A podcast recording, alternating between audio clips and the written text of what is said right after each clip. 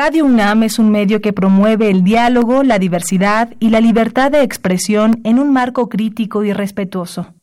Los comentarios expresados a lo largo de su programación reflejan la opinión de quien los emite, mas no de la radiodifusora. Más salud.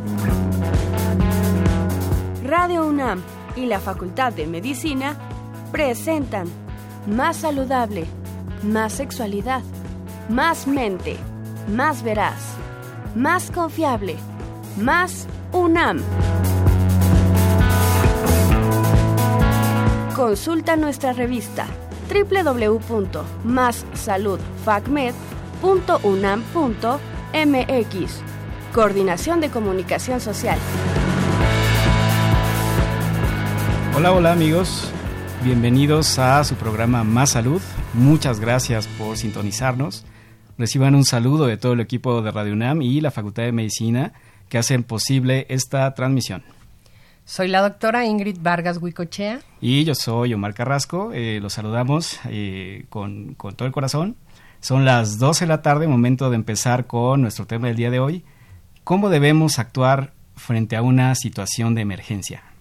Y para tratar este tema, el día de hoy se encuentra con nosotros el doctor Yashua Izquierdo Torres. Él es especialista en urgencias médico-quirúrgicas, eh, alta especialidad en medicina de reanimación, es maestro en administración de sistemas de salud, es médico adscrito del Servicio de Urgencias del Hospital General de México y también del Hospital General de Zona 57 del IMSS. Es profesor titular de la materia de urgencias para alumnos de noveno semestre del UNAM. Eh, además, profesor adjunto del curso de especialidad en medicina familiar para los residentes eh, del IMSS eh, doctor, un gusto, muy buenas tardes. Buenas tardes. Le recordamos los teléfonos en cabina 55 55 36 89 89 con dos líneas y la línea 800 55 26 88. Vamos a una cápsula y regresamos.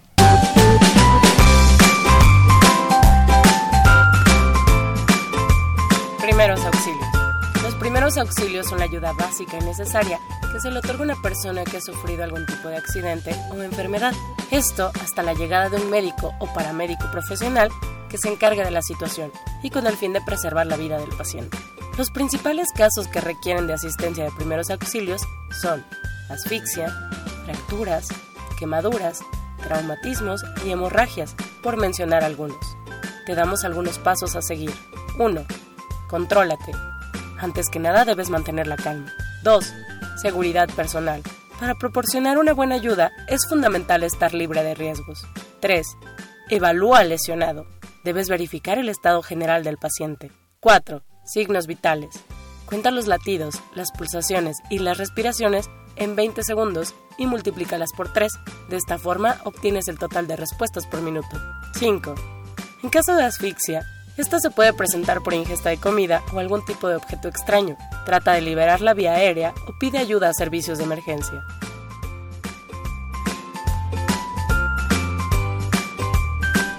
Muy bien, eh, les voy a compartir amigos un dato de Senapred. El 7 de septiembre de 2017 a las 11.49 de la noche se registró un sismo de magnitud 8.2 localizado en el Golfo de Tehuantepec a 133 kilómetros al suroeste de Pijijiapan, Chiapas. Fue sentido en el sur y también fue sentido en el centro del país. Dos días después del sismo se habían registrado 482 réplicas y 15 días después 4.326 réplicas, siendo la más grande de ellas la del 19 de septiembre de 6.1 grados. El sismo causó la muerte de 99 personas, 79 en Oaxaca, 16 en Chiapas y 4 en Tabasco. Las recomendaciones indican que debemos preparar un plan familiar de protección civil, organizar y participar en simulacros de evacuación, identificar las zonas de seguridad en casa, escuela o lugar de trabajo, eh, revisar constantemente las instalaciones de gas y de luz y también preparar una mochila de emergencia.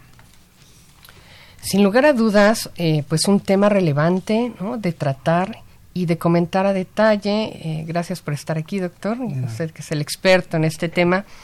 Cuéntenos un poco, ¿estamos preparados como sociedad para atender eh, situaciones de emergencia, digo, pensando en condiciones de desastres naturales o de accidentes? Es una pregunta muy interesante, fíjate. Me gustaría responder que sí, pero no. Eh, podemos estar muy identificados a lo mejor con los simulacros, podemos tener mucha cultura de lo que es la prevención y la protección civil, sin embargo, estos accidentes o incidentes o desastres naturales pues se salen del contexto organizado o de un contexto bajo ciertas circunstancias que está controlado, ¿no? O sea, no estamos como para responder a te, se cayó un edificio, se incendió un parque, se incendió una casa, ¿no? O sea, idealmente podría, deberíamos de tener como las bases o las herramientas necesarias, pero no como sociedad todavía creo que nos falta un poquito o un bastante para poder responder adecuadamente a un, desastre natural, porque además son cosas que no esperamos, o sea, nadie está esperando un temblor, ¿no? Nadie está esperando un huracán, nadie está esperando todas estas situaciones que podrían poner en peligro la vida de muchas personas, ¿no? Entonces, nos falta, yo creo que todavía nos falta. Usted nos comentaba que está como adscrito, por lo menos en dos grandes instituciones. ¿Qué tipo de urgencias son las que más atienden en las instancias donde usted se encuentra? Ah, perfecto. Eh, depende de la, de, la, de la situación, ¿no? O sea, en una situación normal o donde no hay un, un evento o un desastre natural, pues estamos ante la situación de emergencias metabólicas, quirúrgicas, situaciones que son propias de la salud de los pacientes o de situaciones que de enfermedades crónico agudizadas. Sin embargo, cuando existe un desastre natural, pues nos enfrentamos a cosas que normalmente no vemos, ¿no? A lo mejor eh, pacientes con una gran cantidad de traumatismos, pacientes con crisis de ansiedad, pacientes con situaciones eh, que pueden poner en riesgo la vida, no propias de las enfermedades que se agudizan, sino de situaciones que provocan los desastres naturales, ¿no? Dependerá también del tipo de desastre, ¿no? No es lo mismo una inundación que un temblor. Entonces, por ejemplo, a lo mejor en una inundación te toca atender pacientes que pueden estar eh, con datos de ahogamiento, con datos de asfixia, y en un temblor a lo mejor te toca atender pacientes que están con trauma craneoencefálico, trauma de tórax. O sea, dependerá mucho como de la situación para que nosotros estemos. Pero en un día habitual atendemos las patologías agudas o de las enfermedades crónicas que se agudizan en ese momento. En esta situación de sismo que nos comentaba ya el doctor Carrasco, eh, ¿qué tipo de condiciones eran las que más llegaban al departamento de urgencias? En aquella ocasión, eh, yo como adscrito del Hospital General de Zona 57, que ya fue en la noche, nos llegaron sobre todo pacientes con trauma. Puede ser trauma de extremidades o trauma craneoencefálico, ¿no? Por alguna situación de que alguien se haya, de que le haya caído algún objeto extraño en la cabeza o que no se haya protegido adecuadamente. Y también me llamó mucho la atención que tuvimos como muchas crisis de ansiedad. Eso era súper importante, lo platicábamos previamente, Es una situación importante porque además hay muchas personas todavía que quedaron sensibilizadas del terremoto de 1985 y entonces tienden a somatizar con todas estas situaciones. Se revivía la condición. Ok, y bueno, por ejemplo, eh, creo que en casa alguien se puede estar preguntando, si de repente se presenta una situación de emergencia y nosotros tuviéramos que atender, ¿qué sería lo primero que tenemos que evaluar? Usualmente en la televisión casi siempre dicen, checa signos vitales, pero para nuestra, nuestra audiencia, ¿qué diría usted? ¿Cuáles son los signos vitales? ¿Qué tendrían que evaluar? Ok, lo primero que tenemos que hacer, ya lo decían en la cápsula, es mantener la calma. Eso es lo, lo primero que tenemos que hacer, ¿no? O sea, mantener la calma e intentar no entrar en pánico y saber qué podemos auxiliar y qué no. O sea, conocer nuestras limitantes, ¿no? Porque tampoco un abuelito de 80 años va a estar jalando a un niño de 5 años, O sea, conocer nuestras limitantes. Punto número dos, conocer estas situaciones de las constantes vitales o de los signos vitales es una situación muy importante porque nos habla de que un paciente puede o no estar en riesgo o de que puede o no tener vida, ¿no?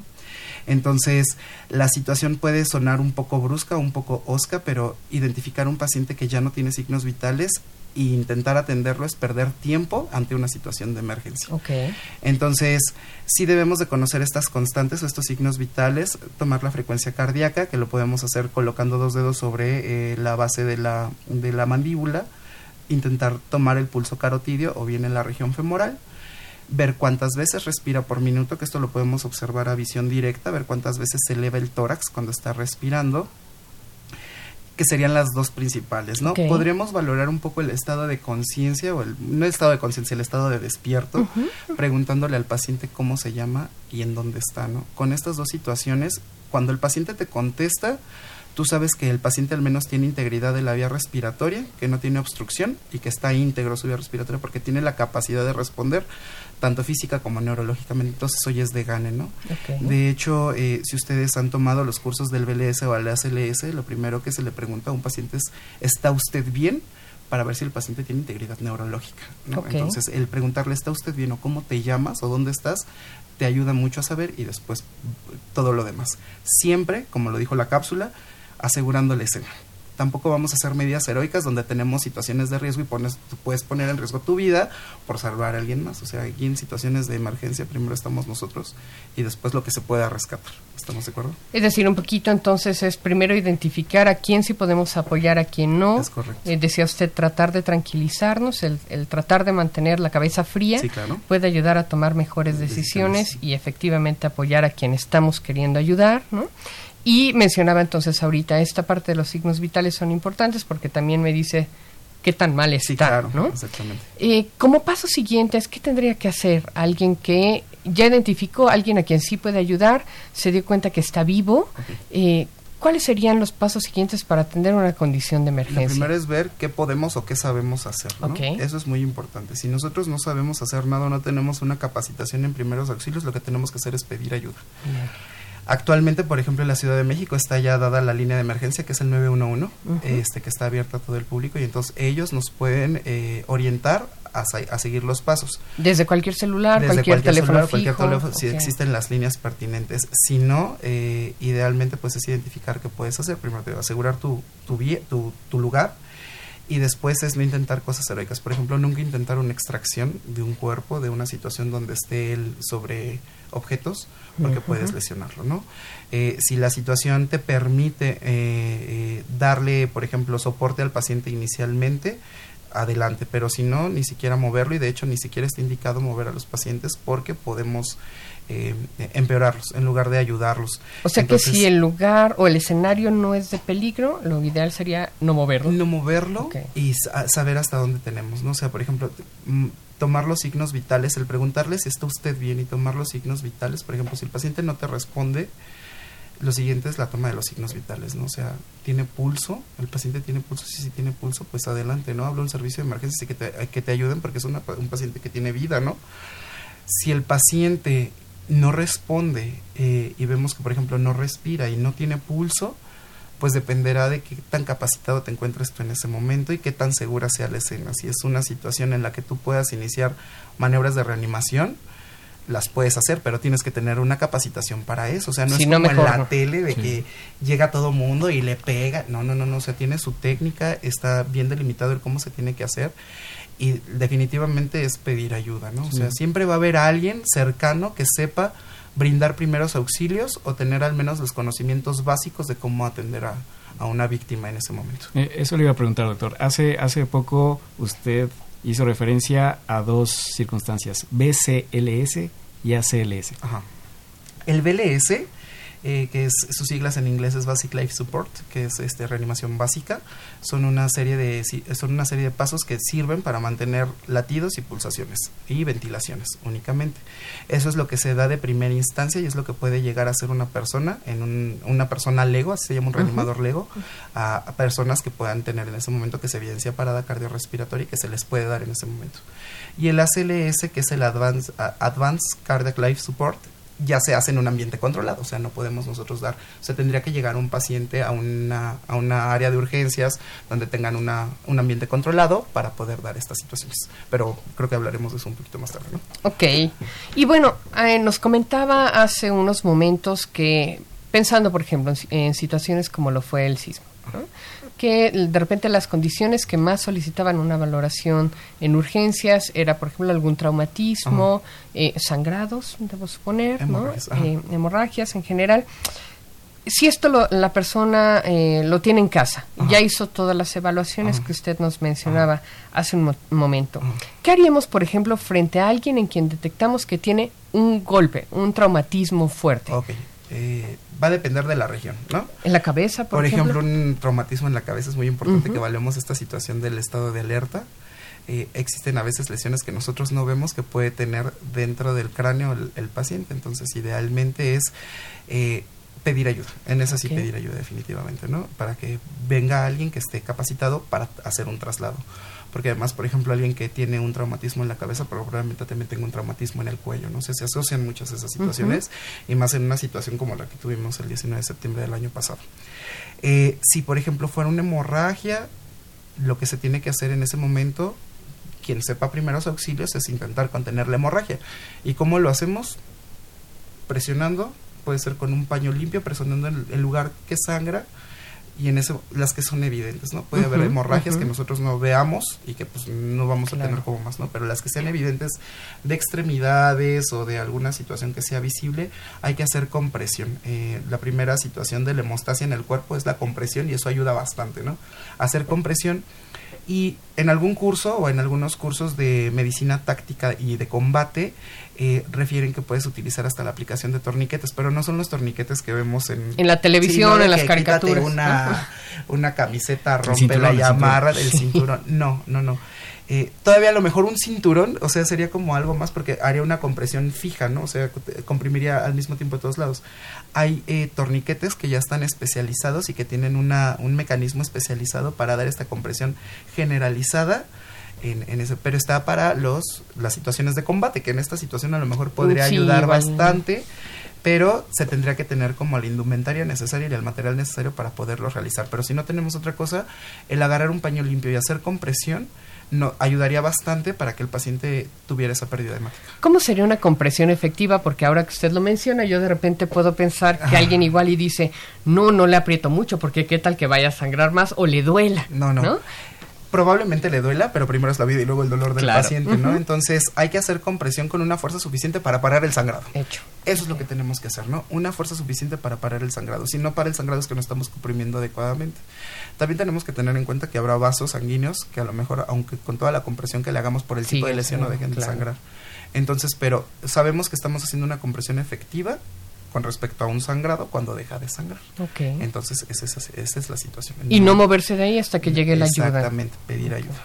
Pedir ayuda es muy importante. Siguiendo con algunas de las condiciones que pudieran de repente presentarse, ¿no? Y pensando en lo que la gente puede hacer de primera intención para tratar de apoyar a esa otra persona lesionada. Una fractura. ¿Qué puede pasar de repente con mucha frecuencia, ¿no? ¿Qué es lo que hay que hacer tras una situación que se cree es una fractura. Vaya, eh, podría haber como medidas muy heroicas, ¿no? O sea, a lo mejor ver un, una extremidad con deformidad es algo... Yo me sigo impresionando. Claro. Yo me sigo impresionando, ¿no? Yo con todo y la experiencia que puedo tener, la poca o corta, o mucha experiencia que puedo tener, yo sigo viendo un miembro este, desplazado de su sitio anatómico y es este, algo de verdad impactante. Si el miembro no está desplazado, el simple hecho de inmovilizarlo, o sea, darle inmovilidad, puede ser con una entablillarlo, o sea, porque no vamos a tener férulas en ese momento, ¿no? A lo mejor entablillarlo, poner una base firme para que no se mueva, disminuye mucho el dolor del paciente, ¿no? Por desplazado entenderíamos algo que se fractura y que pierde su, o sea, por ejemplo, si estamos viendo un brazo, no sé, tu brazo derecho que se fractura y se va hacia la izquierda o a la derecha de su situación habitual, o sea, esa es una fractura que está muy mal. Entonces, ahí idealmente no lo pongan en su lugar, no, no, no intentemos hacer cosas heroicas porque recuerden que corren vasos sanguíneos y nervios. Entonces, si lo hacemos de manera brusca o no sabemos, podemos terminar lesionando más a los pacientes. Lo que tenemos que hacer es brindar confort, a lo mejor inmovilizar como está la extremidad en ese momento, hasta que lo ve el experto, que sea el que pueda reducir o colocar nuevamente la fractura, ¿no? También habrá situaciones en que las fracturas se expongan, ¿no? O sea, una fractura expuesta, que el hueso se sale del sitio, pues ahí lo que hay que hacer es cubrirlo, vendarlo y darle soporte al paciente. Eso ayuda mucho a controlar el dolor, que realmente es lo que quieren los pacientes en ese momento que se les quite, ¿no? Entonces, hacerlo mínimo, menos es más, ¿estamos de acuerdo? Entonces, hacerlo mínimo solo para controlar la situación es lo mejor. Ahí entonces lo más importante es no mover. Sí, exacto, claro, claro, claro, no mover porque podemos traer más este situaciones de riesgo Existirá personal capacitado, por ejemplo, los paramédicos, existen eh, técnicos en urgencias médicas avanzados que, por ejemplo, pueden sospechar de alguna fractura de cadera o alguna fractura de un fémur o de alguna fractura de la pelvis, que en su momento sí requieran de inmovilización por la gran cantidad de sangre que sale de esos huesos, ¿no? Entonces, pero ella es una persona calificada, ¿no? O sea, no es lo mismo que uno intente reducir una fractura de pelvis a que llegue alguien calificado a hacer un torniquete adecuado o un vendaje adecuado para intentar disminuir el, la situación de la fractura y disminuir el sangrado, ¿no? A estas situaciones son las que me refiero, por ejemplo, de sangrados que no vemos, ¿no? Se puede tener una fractura de pelvis que sangran a mares y la única manera es inmovilizarlo, pero tiene que saber, tiene que ser gente que sepa, o sea, definitivamente. Y ahora que lo está mencionando, doctor, de hecho, eh, me, me, surge, ¿no? Un poco la inquietud de qué hacer frente a una urgencia que creo que es muy común, una caída. ¿Qué hacer frente a una caída para evaluar qué tan grave puede ser, realmente cómo se le ayuda? Porque digo, eso es sí como del cotidiano, ¿no? Pero del contexto de qué caída, o sea, por ejemplo, porque no es lo mismo que alguien se caiga caminando, a que alguien se caiga en una bicicleta, a que alguien vaya en patines, o sea, bajo el contexto de que, ¿no? Por ejemplo, si es una caída de un niño que estaba jugando, corriendo, que se cayó y no tuvo más que raspones, pues a lo mejor brindar ahí los primeros auxilios, limpiar, ver que no tenga nada. Yo creo que las mamás son las personas más calificadas para saber si su niño está o no grave, no lo lleven al médico. si no tiene como gran cosa, si un raspón lo podemos tener todos. El problema de esto es si nosotros evidenciamos, por ejemplo, una caída de un niño no sé, de que mida un metro diez y estamos viendo que está en una barda o está en una situación que doble su altura, que se caiga y se pegue en la cabeza al hospital, o sea, porque ese niño tiene traumatismo craneoencefálico hasta no demostrarle lo contrario, entonces dependerá del contexto, ¿no? O sea, si vemos que son lesiones menores, no vemos deformidades, el niño responde adecuadamente, no lo vemos somnoliento, situaciones así, pues a lo mejor en casa, vigilancia, tan tan, y a la consulta general con su pediatra, con quien sea. ¿Cuándo sí debemos ir a urgencias? Cuando nosotros, por sentido común, que a veces es el menos común de los sentidos, por sentido común estamos viendo que el paciente puede tener lesiones mayores, ¿no? ¿Cómo podemos identificarlo? Caídas que doblen la altura del paciente, caídas de más de dos metros de altura, porque con esto referimos que la velocidad y el impacto que tuvo en el suelo va a tener consecuencias por la transmisión de energías. Entonces, en esa situación sí tenemos que acudir a un servicio de urgencias, ¿no? O sea, evidenciar que no tenga fracturas, que no tenga problemas en el tórax, que no tenga traumatismos craneoencefálicos, pero depende mucho del contexto que está, en el que está el paciente en ese momento, ¿no? Entonces, por ejemplo, si nosotros vemos que un, es muy común, ¿no? O sea, que un albañil se cae y no responde, oye, ni le haga, o sea, hablarle a la ambulancia y que se lo lleve, ¿no? O sea, es súper importante esa situación. O la abuelita, que se resbale de repente. los extremos de la vida, más los abuelitos, son muy vulnerables porque estos síndromes de fragilidad que pueden llegar a tener luego las personas adultas mayores les confieren como un grado de riesgo, ¿no? Entonces, una abuelita que se cae de su plano de sustentación, pues seguramente va a tener fracturas. Entonces, no hay, hay tampoco que hay que pasarse como de no, no le hago caso y me espero, ¿no? En esa situación, sobre todo, y si sabemos que tiene enfermedades, que toma medicamentos que son para anticoagular la sangre, que la paciente pueda tener alguna entidad como la osteoporosis, que tenga alguna situación de desgaste, una caída eh, eh, interfiere mucho en su vida, entonces puede tener muchas consecuencias. Por eso te digo que es como del contexto y con respecto a que, ¿no? Un por ejemplo, si ustedes evidencian que alguien viene en una motocicleta a más de 50 kilómetros por hora y sale proyectado, ese paciente tiene trauma hasta que no se le demuestre lo contrario. Lo mismo en una bicicleta, porque luego también, ¿no? Eh, terminamos por soslayar o darle menos importancia a las bicicletas. Las bicicletas son la misma situación que una moto y llegan a velocidades también que puedan tener esta situación. Entonces, como vemos, ah, la bicicleta, no le pasó nada, y resulta que luego son personas que vienen bastante graves de su estado de salud. Y que ahorita además está muy de moda. Sí, claro. Y, además su, sistema de protección es diferente Exacto, exacto, exacto. Entonces esa situación. Ok, doctor. Bueno, creo que ahí todos estamos tomando notas, ¿no? Para evitar provocar un daño mayor cuando realmente lo que se quiere es eh, pues apoyar a aquel que pudiera estarlo necesitando. Una condición que en muchas ocasiones también de repente se presenta como, como una urgencia y que claro, los primeros momentos suelen suceder en un escenario no hospitalario son los infartos. Claro. ¿Qué hacer cuando sospechamos que una persona está eh, sufriendo un infarto o un evento cerebrovascular? Ok, eso es una situación muy importante porque representa, uno representa la principal causa de muerte en el país o representaba que es el infarto de miocardio y la otra representa la principal causa de discapacidad a nivel mundial. ¿Qué hacer? Lo primero que tenemos que hacer es identificar, o sea, si el paciente se puede estar infartando y esto va a depender del contexto del paciente. ¿Por qué lo digo? Una persona de 20 años que tiene dolor torácico, seguramente no va a ser un infarto porque no tiene factores de riesgo, eh, no, está, no tiene las condiciones en el momento para que pueda tener a lo mejor lesiones arteriales, a menos de que tuviera una discrasia familiar.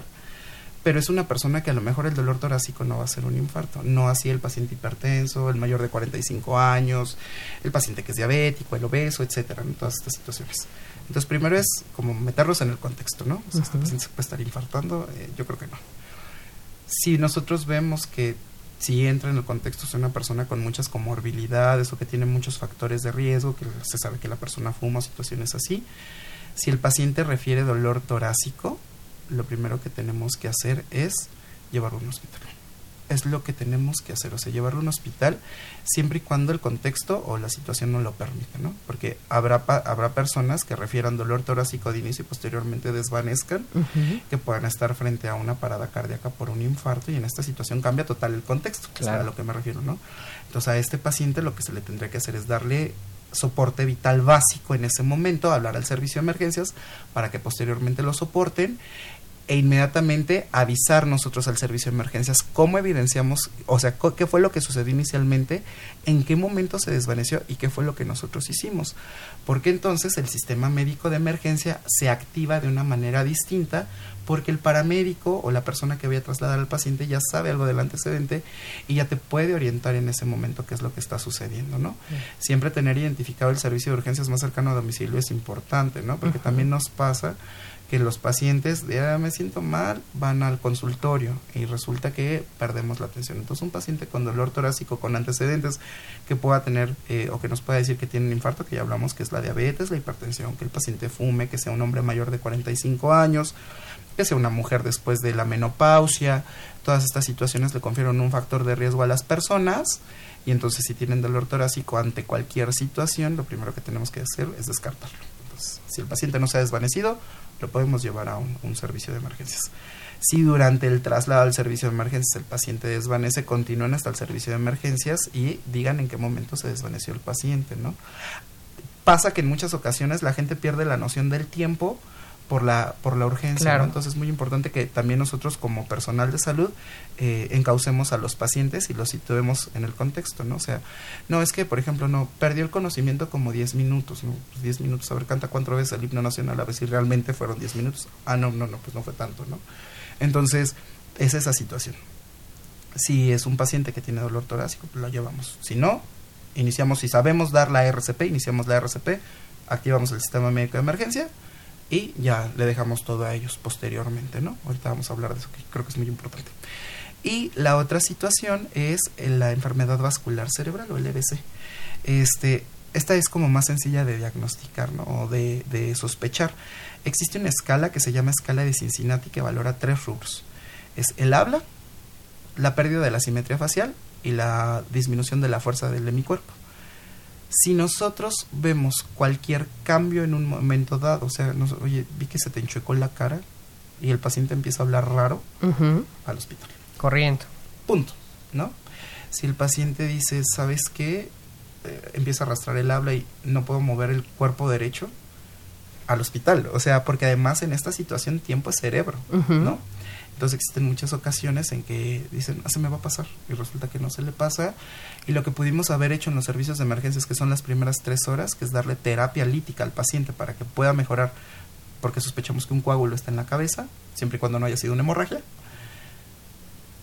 Cambia mucho el pronóstico del paciente, pero si no se hace así, entonces perdemos nosotros mucho tiempo. Entonces, ante el contexto de que si sabíamos responder a urgencias o emergencias de la primera pregunta, ahí les tengo un poco de la respuesta, ¿no?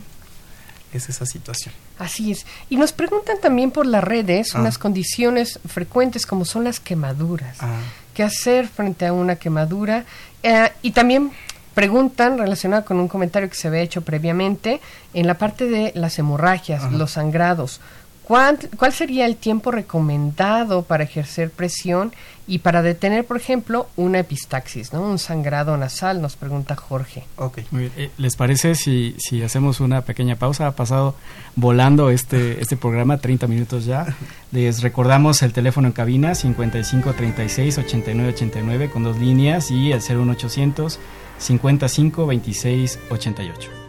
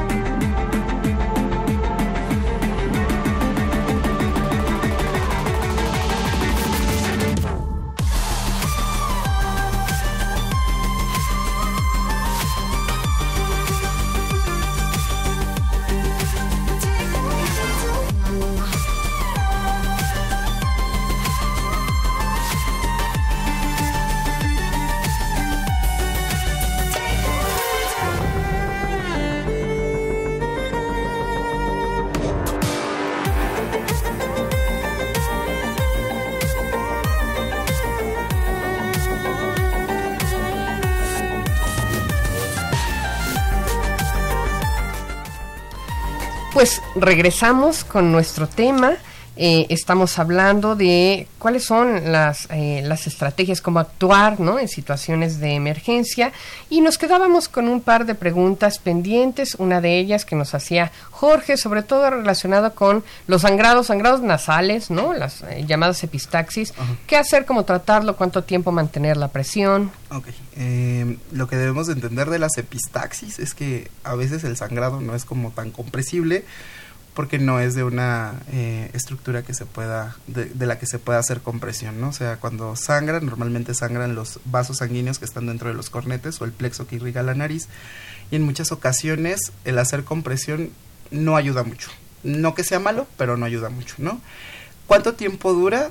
Dependerá del contexto, todo depende del contexto. Yo creo que va, va a ser algo, una situación muy importante aquí.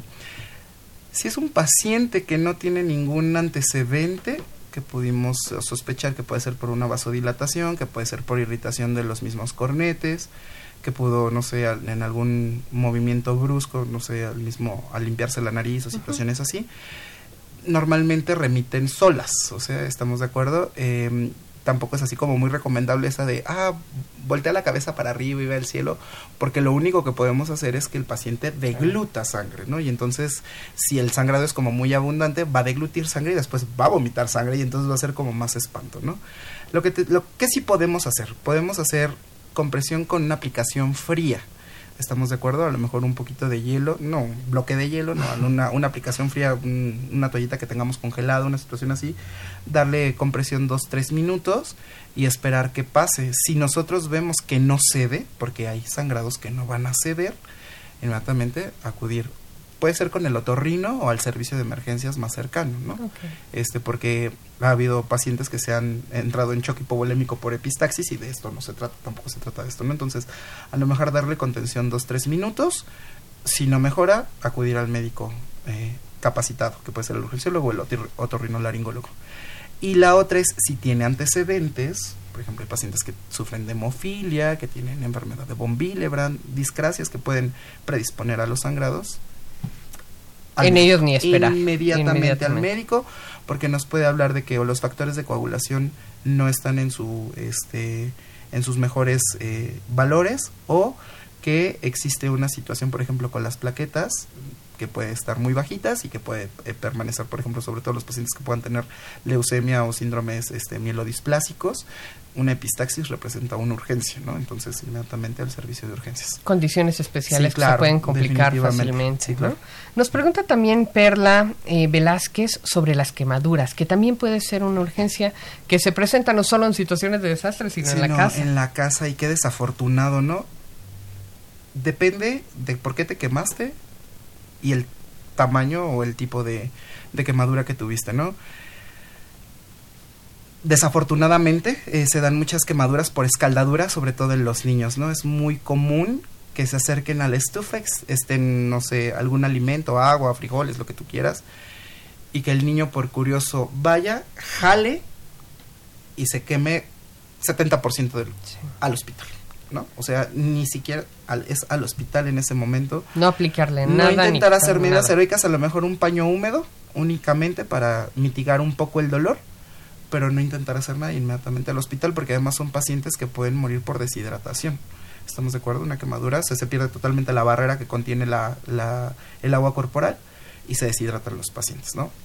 Si es una quemadura pequeña, hablamos de que pudo haber sido, no sé, mm, caída de agua caliente en una mano, que no se extendió a más, por ejemplo, de la palma o de una, una pequeña porción corporal o, este, no sé, algún tipo de flama que se pudo, se pudo haber presentado pues a lo mejor si no es como tan grave, hay que acudir al médico siempre, no a un servicio de urgencias, pero sí hay que acudir al médico para saber qué tan grave puede ser la situación y no intentar hacer estas medidas heroicas que ponle el tepescohuite, ponle cebolla, ponle n cantidad de situaciones. Sí, no, no, no, no, no, no, no, no, no, no, no, porque lo único que podemos hacer son eh, irritaciones químicas de las lesiones que ya tenemos previamente.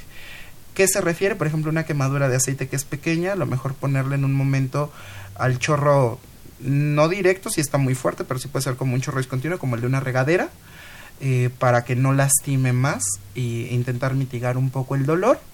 Este, cubrirla con un paño húmedo, no por cosas secas porque se seca y entonces arranca la piel y nada más. Por ejemplo, si el paciente sufre una quemadura de una extremidad y está la ropa, no intenten quitar la ropa quemada porque lo que van a hacer es traer, lo tiene que hacer personal calificado, ¿no? Entonces, lo que podemos hacer es poner paños húmedos e inmediatamente al hospital. Son quemaduras, pero muy pequeñas, o sea, pequeñitas de un dedito, una situación así que fue por que metimos el, el, dedo a la taza del café que estaba muy caliente o que tocamos la plancha por descuido, situaciones así. Entonces, pues nada más hay que verificar que realmente no solo sea la piel y se le dé tratamiento, ¿no? Pero hay que acudir al médico en un servicio de emergencias. En el momento que se involucra más superficie corporal, hay que acudir a un médico a un, a un servicio de urgencias o cuando tenemos quemaduras circunferenciales, ¿no? O sea, si alguien se quemó la mano y quemó la mayor parte de su antebrazo y la mano, el proceso inflamatorio que puede tener puede ser tan grave que puede disminuir el flujo sanguíneo hacia la manita y hacer algo que se llama síndrome compartimental. Entonces, esas quemaduras, aunque parezcan no graves, pueden traer muchas consecuencias. Entonces, idealmente, si se quemó la circunferencia total de una extremidad, hay que acudir al hospital, ¿no? Si fue por un cohete, hay que acudir al hospital porque también se va a dar mucho. Si viene el 15, 16 de septiembre, yo sé que está prohibido, pero se hace. Entonces hay que tener mucho cuidado con esas situaciones porque además involucra, si por ejemplo si una quemadura involucró la cara al hospital, si fue por un flamazo directo, por ejemplo que pudo haber sido por corriente, por, por una situación del calentador de gas o de la estufa, al hospital, porque a lo mejor nosotros vemos solo la cara, pero pudo haber quemado la vía respiratoria, ¿no? Si también se pueden presentar quemaduras por corriente eléctrica, ¿no? O sea, alguien que tiene una quemadura por corriente eléctrica, a lo mejor vemos una, una lesión pequeña, pero todo por dentro puede estar, si hacer algo que se llama rabdomiólisis, que es que se destruyan los músculos y todas esas sustancias son nocivas, muy nocivas para el cuerpo. Además, puede haber situaciones de eh, interferencia con el mecanismo de conducción eléctrica del corazón y que normalmente a lo mejor nosotros no podemos evidenciar, ¿no? Si es por corriente directa o por corriente alterna, que sería peor aún, o peor aún una quemadura por un arco eléctrico, aproximadamente son 15.000 grados, ¿no? O sea, ese es un arco eléctrico, son 15.000 grados, a quien esté cerca de ahí, si, si agarro el arco, entonces son situaciones que provocan quemaduras de segundo o tercer grado. ¿Quién es el experto en evaluar las quemaduras? Pues el médico, ¿no? O sea, hay que ir al, ahí hay que ir al médico, si son pequeñas, no al servicio de urgencias, pueden ir a su médico de cabecera, pero si ya involucran estas situaciones como la que les estoy comentando. ni pensarlo. Ni pensarlo. O sea, son, esas sí son situaciones de urgencia y nadie les va a decir, no, no vayas. O sea, inmediatamente hay que atenderlo. Por supuesto. Eh, siguiendo un poco en ese sentido, eh, ¿cómo podemos actuar para proteger o poner a salvo a las poblaciones más vulnerables? Niños, mujeres, embarazadas, adultos mayores. ¿Bajo qué contexto? Imagínense en, en en la, en la cuestión de, de, urgencia. De, un, de, un, por ejemplo, de un sismo, ¿no? O sea, ¿cómo, le podemos hacer? Pues se trata mucho más bien del sistema de protección civil, porque ahí involucra mucho protección civil, y saber a quién tenemos que brindarle nuestra atención, ¿no? Se oye muy feo, pero saber a quién tenemos que brindarle nuestra atención. Los adultos mayores son una población vulnerable, pero son una población, se oye muy feo, que ya tuvo su vida completa, ¿no? Entonces, en estas situaciones de desastre, nos interesa más las personas que puedan ser económicamente productivas, no sin importar que un, adulto mayor no sea importante ni que pueda ser económicamente productivo, pero eh, tenemos que buscar eh, personas valiosas, ¿no? Todo el mundo valemos, y, pero personas valiosas para situaciones de emergencia, ¿no? Entonces, en el contexto de... Todavía me acuerdo, fíjense, cuando tuve mi, mi examen de, de consejo, me ponía en ese contexto. Está un abuelito, un niño y una mujer embarazada sucede una situación, tú tienes tres, ¿a quién atiendes primero? Pues atiendes a quien tenga más riesgo, ¿no? ¿Y quién tiene más riesgo? ¿Quién lleva dos vidas en ese momento? La mujer embarazada, ¿no?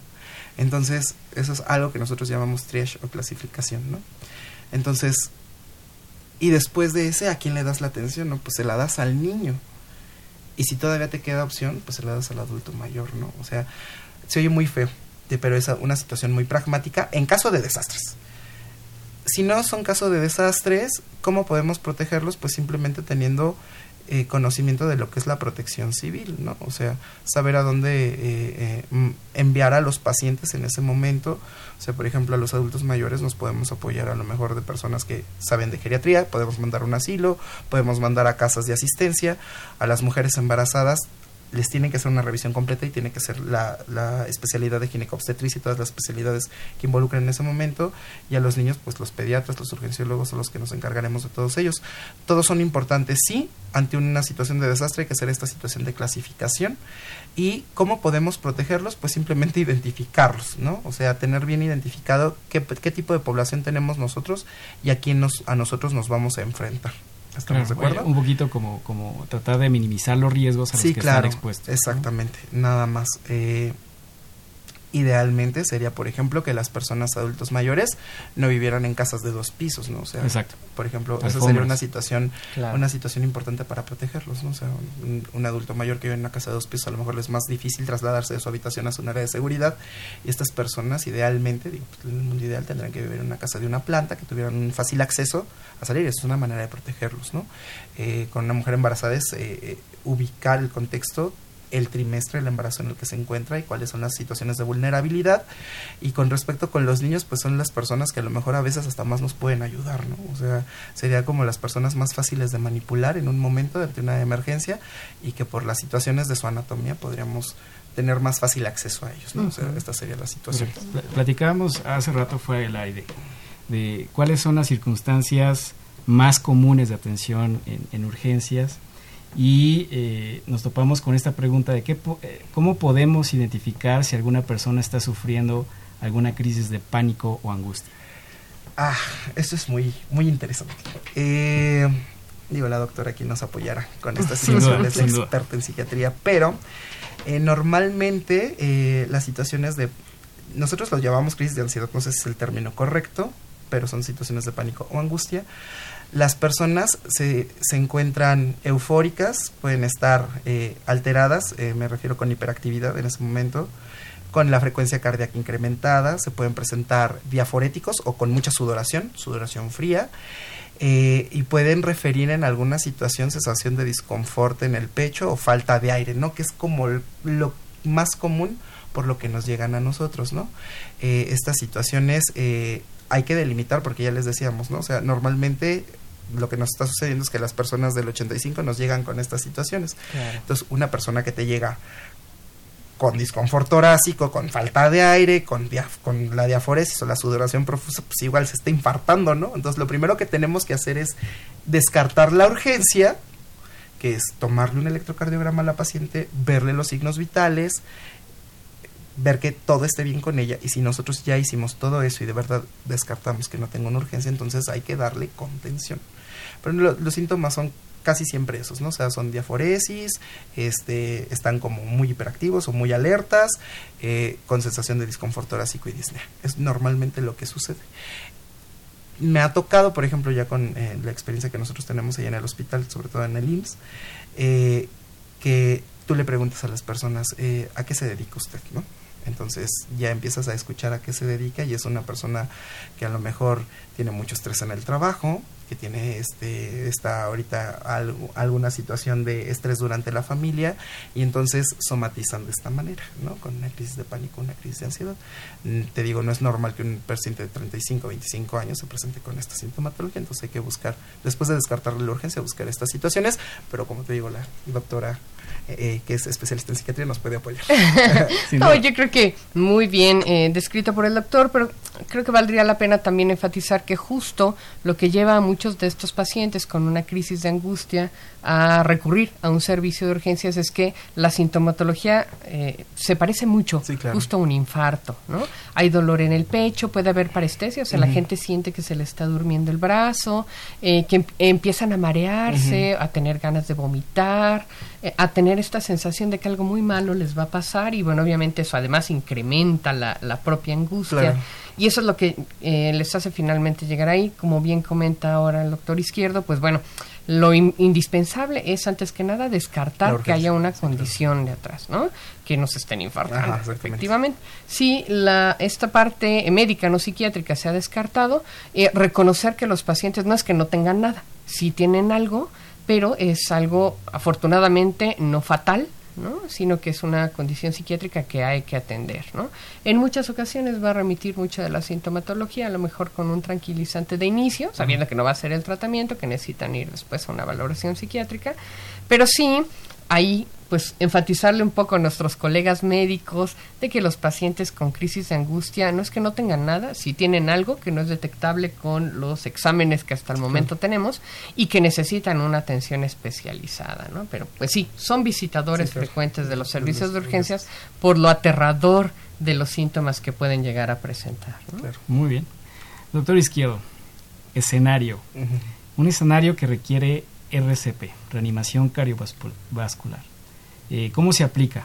¿Quién puede realizarla? Ah, mira, esa pregunta, cuando, cuando vi la sección de preguntas, me causó como mucho eh, como mucho estrés porque eh, población. Lo que yo voy a hablar aquí no es que ustedes lo tengan que hacer. las personas tienen que estar capacitadas y las personas tienen que tomar un curso para saberlo hacer. Eso que quede clarísimo. Lo que vamos a hablar aquí nada más es qué se hace, ¿no? O sea, de una persona capacitada, ¿qué se hace? La RCP o la reanimación cardiopulmonar son una serie de medidas que ayudan a soportar la circulación de un paciente. Es cardiopulmonar, soportar la situación de la circulación y de la ventilación. ¿Estamos de acuerdo? ¿Qué se hace? Lo primero que se tiene que hacer es identificar si, una, si un paciente o una persona lo amerita, ¿no? Entonces, eh, un reanimador LEGO, que son las personas que no están dedicadas al área de la salud, que toman un curso, lo puede identificar si nosotros vemos que, que, una persona se desvanece en público, si nos avisan de que una persona no está respondiendo, lo primero que tenemos que hacer es asegurar nuestra escena, ver que nadie más vaya a sufrir alguna situación. Por ejemplo, si alguien, eh, nosotros evidenciamos que en un em, estacionamiento alguien se desvanece, pues lo que tenemos que hacer es primero decirle a alguien que cierre las partes por donde puedan pasar carros y asegurar nuestra escena. Una vez asegurada la escena, entonces empezamos, ¿no?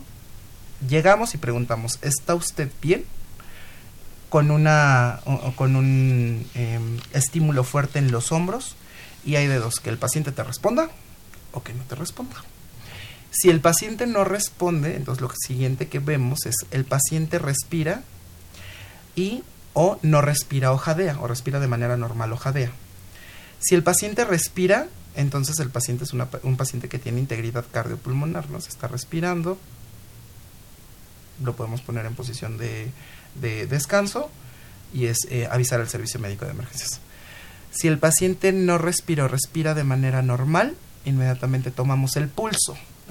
Para tomar el pulso se tiene que tomar un curso porque tiene, tenemos que hacer varias veces el ejercicio para saber identificar un pulso. Se toma el pulso durante 10 segundos y hay de dos, se siente o no se siente el pulso. No se siente el pulso, en, en ese momento inician las maniobras de reanimación cardiopulmonar. En todo este contexto, la cadena de supervivencia es clara, es se activa el sistema médico de se inicia el RCP, se, activa el sistema médico de emergencia, se continúan con las compresiones hasta que llega el, eh, el, personal calificado y se lleva al paciente, ¿no? Entonces, lo que se tiene que hacer del personal LEGO es eso. Inicia la RCP, ah, bueno, seguro se inicia el RCP, activa el sistema médico de emergencia, bueno, se activa el, médico, el sistema médico de emergencia, que es hablar al 911, se inicia el RCP y se espera la ayuda, ¿no? Entonces, bajo estas situaciones, lo que, lo que involucra la RCP básica es dar compresiones con ventilaciones. Normalmente, el, el algoritmo o la manera de proceder es dar 30 compresiones continuas por dos ventilaciones. ¿A qué nos referimos con ventilaciones? Es respiración de boca a boca con un dispositivo que nos ayuda a dar ventilaciones. En muchas ocasiones, además, esta RCP básica incluye algo que se llama desfibrilación que ya está eh, normada en las guías actuales de RCP y que normalmente cuando nosotros activamos el sistema médico de emergencia, o sea, tenemos que identificar a alguien, por ejemplo, eh, si, no conocemos el nombre, te digo tú, el de la camisa guinda con corbata guinda, ve, pi, ve pide ayuda, háblale una ambulancia y que traigan un desfibrilador, ¿no? Entonces, con eso nos ayudan mucho, ¿no? Entonces, o la otra situación es que estemos ante un contexto donde hay un desfibrilador cercano, y que la persona, que alguien lo sepa usar, ¿no? Entonces puede iniciar las compresiones y si el único que sabe utilizar el desfibrilador es el que está dando las compresiones, pues en ese momento le piden a alguien que dé compresiones, que vea cómo está haciendo, en lo que el otro, la otra paciente pone el desfibrilador y marque el cómo se va a llevar la reanimación. Pero son estas situaciones que van a ayudar a mantenerle la vida a alguien, punto. Son situaciones heroicas que le ayudan a mantener la vida a alguien hasta que llegue el personal calificado y se lo llevan a una unidad receptora, ¿no? Entonces, esta RCP no la pueden dar todos. Idealmente, tendríamos que darla a todos porque por situaciones de conciencia social, todos tenemos que saber RCP. Entonces, la recomendación es que quien sepa RCP puede uh, eh, ahora sí que adiestrar o enseñar a su personal cercano, por ejemplo, en casa, a sus hermanos o situaciones así, que aunque no tengan una certificación por una institución, sepan hacerlo, ¿no? A veces es más importante saber hacerlo que tener una certificación. Entonces, es mucha conciencia social que quien sepa enseñe, ¿no? Entonces, la situación es esta, saber dar esta reanimación cardiopulmonar salva vidas. ¿Estamos de acuerdo? Salva vidas. ¿Quién da esas, esos cursos? Eh, existen empresas o situaciones eh, que pueden, que se, se, llaman proveedores, proveedores de la RCP. Eh, normalmente pueden existir eh, colegios que te pueden dar el aval. El que más conocido o el que más se conoce es la American Heart Association, que es la AJA. Eh, existen muchas instancias. La UNAM tiene una, un, una situación de certificación por la AJA. La dan ahí en el SECAM, en la Facultad de uh -huh, Medicina, y nos ayuda mucho. ¿No? El Hospital General de México también tiene este, estas situaciones o estos cursos, creo que son dos o tres veces al año, donde puede certificar al personal que nosotros, que nosotros estamos ahí o gente externa puede tomar el curso y eh, instituciones de salud, el Instituto Nacional de Nutrición Salvador Subirán tiene sus cursos, el Hospital Ángeles tiene, ya me estoy aventando el comercial, pero el Hospital Ángeles sí. tiene sus cursos, discúlpame. este, estábamos hablando de, de, de empresas que lo pueden dar. Existen empresas, pues, o sea, proveedores. Punto. Muy bien, muy bien. Escenario, doctor. Muchos escenarios. Todo depende del escenario.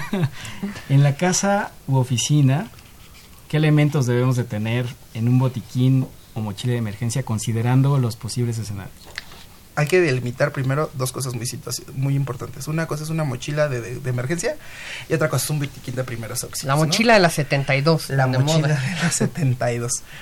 Mire, la mochila se tiene que tener, vamos a hablar, vamos a hablar de la mochila y después hablamos de un botiquín de primeros auxilios. En la mochila se tienen que tener cosas que te pueden ayudar a ti a responder ante una situación de desastre.